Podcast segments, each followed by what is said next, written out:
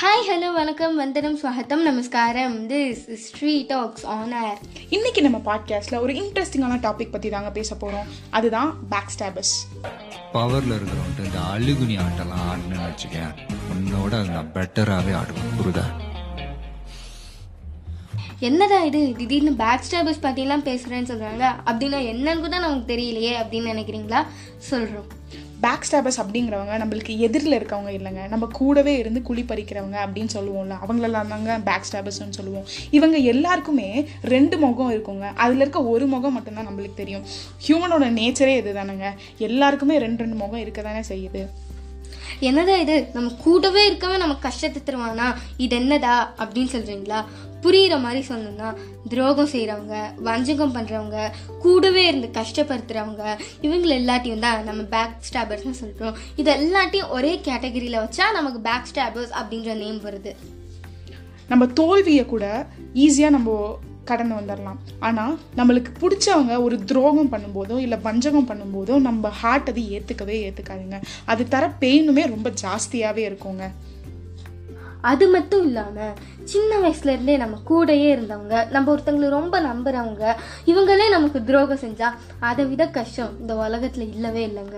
இவங்கெல்லாம் எப்படி உருவாகுறாங்க அப்படின்னு நம்ம பார்த்தோம்னா நம்ம ஏதாவது ஒன்று பண்ணும்போது ச்சே இவன் பண்ணிட்டான்டா இதை இவன் எப்படிடா இதை பண்ண முடியும் அப்படின்னு ஒருத்தவங்க நினைக்கும் போது அவங்க கிட்ட இருக்க இன்னொரு ஃபேஸ் அப்போதாங்க நம்மளுக்கு தெரிய வருது.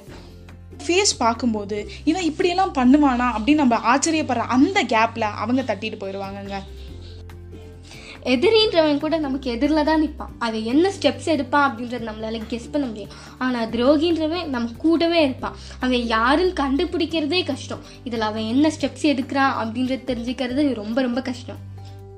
சரி ஓகே துரோகம் பண்ணிட்டாங்க வஞ்சகம் பண்ணிட்டாங்க. இதுக்கப்புறம் என்னங்க பண்ண முடியும்? ஃப்ரெண்டாக போயிட்டான் அப்படின்னு ஏற்றுக்க போகிறோமா இல்லை இவன் எனக்கு வேணவே வேணாம் அப்படின்னு நம்ம அவனை தள்ளி வைக்க போகிறோமா நாங்கள் கொஞ்சம் ரிசர்ச் பண்ணுவோங்க பேக் ஸ்டாபர்ஸ் பண்ணி நம்ம லோன்லியாக இருக்கும்போது நம்ம எந்தெந்த விஷயங்கள்லாம் பண்ணணும் இதெல்லாம் பண்ணால் தான் நம்ம லைஃப்பில் சக்சீட் ஆக முடியும் அப்படின்னு ஒரு ஆறு பாயிண்ட் நாங்கள் எடுத்து வச்சுருக்கோங்க. அதை நாங்கள் வரிசையாக அவங்கக்கிட்ட சொல்கிறோம் முதல் விஷயம் என்னன்றது ஒரு திருக்குறள் மூலியமா ஆரம்பிக்கலாம்.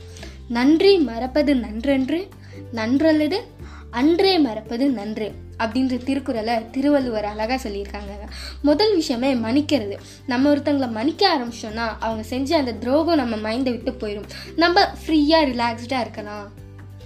செகண்ட் விஷயம் என்ன அப்படின்றது நீங்கள் பார்த்தீங்கன்னா give a chance to them அவங்களுக்கு ஒரு சான்ஸ் கொடுக்கணும். அவங்க பண்ண மிஸ்டேக்கை அவங்க உணர்றதுக்கு ஒரு சான்ஸ் கொடுக்கணும். அப்போ தான் அவங்க அந்த மிஸ்டேக்கை உணர்ந்து நம்ம பண்ணதும் தப்பு அப்படின்றத அவங்க உணர்வாங்க. அது மட்டும் இல்லாமல் அவங்க செய்கிற இந்த விஷயம் தெரிஞ்சு பண்ணுறாங்களா தெரியாமல் பண்ணுறாங்களா அப்படின்றது அவங்களுக்கும் தெரியாது நம்மளுக்கும் தெரியாது. நீங்கள் ஒன்று யோசிச்சிருக்கீங்களா? நம்ம ஏன் கவலைப்படணும்? அவங்க துரோகம் செஞ்சது அவங்க. வஞ்சகம் செஞ்சது அவங்க. எல்லாம் அவங்க செஞ்சுட்டு நம்ம ஏன் கவலைப்படணும்? நம்ம அவங்கள்ட்ட உண்மையான பாசத்தை தானே காட்டணும்? அவங்க இப்படி பண்ணிட்டாங்களே.